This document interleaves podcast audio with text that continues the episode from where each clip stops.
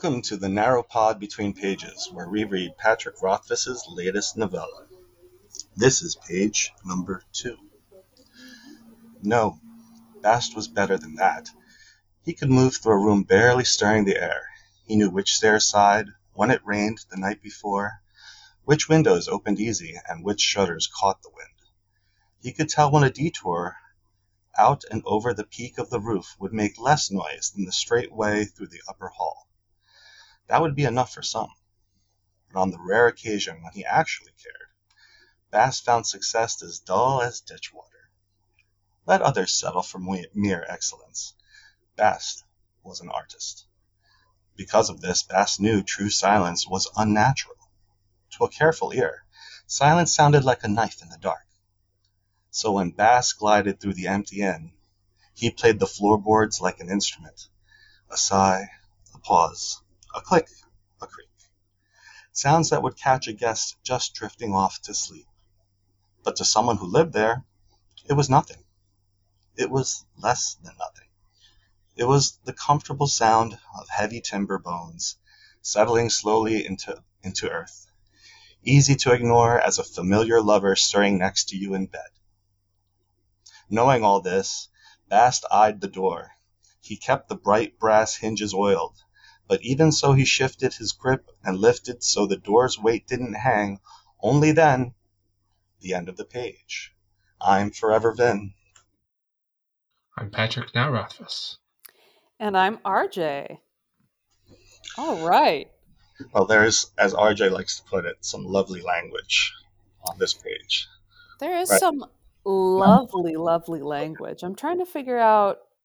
I'm trying to figure out the the setup of the scene here. Well, he's making his way out, right? The back door. So where's the innkeeper? Behind the bar, maybe, or maybe presumably a bed. Yeah, I guess so.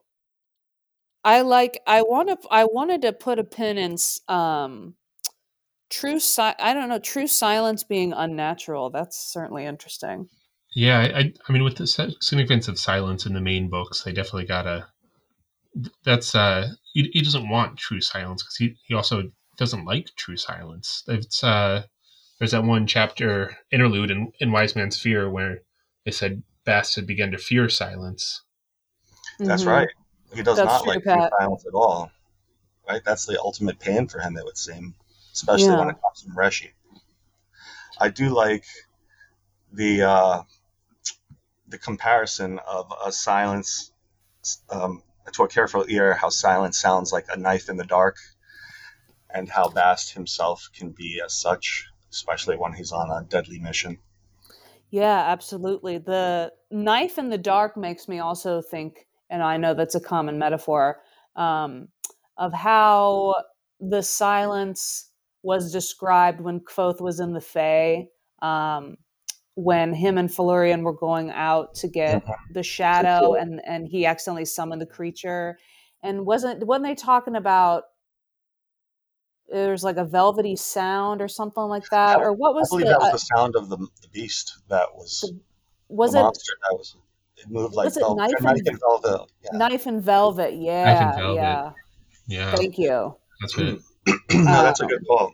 Patrick Rothfuss just has the best prose. I mean, I was I mean, reading it myself. I'm like, I was having like, I'm beside myself. I'm like, oh, this is so good. I, I do like the comparison to like the the natural noises of a of a house. Just like you, you when you first move into a new place, like when I first moved into the place I'm living now, I I, I did like startle at all the creaks and the you know even when there's wind blowing there's the house just makes noise because it's you know like 80 years old mm-hmm. and it, it just happens you know and first you you do get kind of startled by every every creak and noise and then eventually you learn that that's just the sounds that the house makes so it's uh that but that kind of is what they're getting at for the how, how a guest might be startled by these noises, but someone who actually lives there may not. One might say it has verisimilitudeness. It does. Right. So he is okay. So he he made it outside. He yeah, it says it says he he was just over the threshold and he's almost closed the door. So he's he's standing here debating something.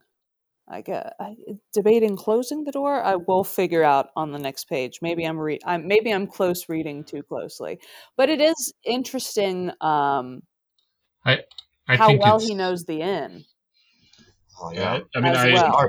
I did not read Lightning Tree today, but I I feel like I remember Kvothe asking Bast to do something before he leaves. So it's probably what Kvothe probably called Bast right as the at the beginning of the this chapter, and Right. and uh, that didn't happen on the page. The page No. that happens just after. No, and I think he also um, I don't think he made it out yet. no, he didn't make it I- I out mean- yet. I mean, it says lit- he literally did. Technically, he had made it outside. Both feet were over the threshold, and the door was only a crack away from being closed. I'm going back and forth on my. Is that on this page or the? That's on page the one. one before. Oh, okay. Vin and I have Vin and I have extra special copies where uh, it's a little harder to read You than can't turn the page. and that's that's all we could say about that.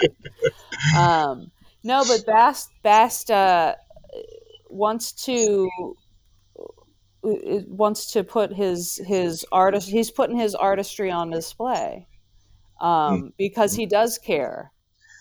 In the, Right. I mean, he does care about when he actually cares, which is this time. and I think this is if he's actually if he's trying to sneak out of the inn, he has to trick Kvothe, Kote, the innkeeper, and to do that, you kind of have to be an artist because even though the innkeeper is off his game, you can't just be tricking him like you do any old thing. Um, Yeah, he's still not just some guy. um, It's good stuff. well, I like it. anything else on this page? Only that I want to read the next one. All right. Well, how about we wrap this one up? All right. Uh, just before we oh, yeah. we uh, finish up, there is a note from one of our compatriots that "A Knife in the Dark" is the title of a chapter of Lord of the Rings where the Howards come back from the from the Rimrays in Bree. Oh, That's a good very one. So it's from the Fellowship. Yeah, that was good call. Good call there. Oh, All and- right. okay. All right, I All think right. that's it for now. We'll see everybody later on another narrow page. Page. Page.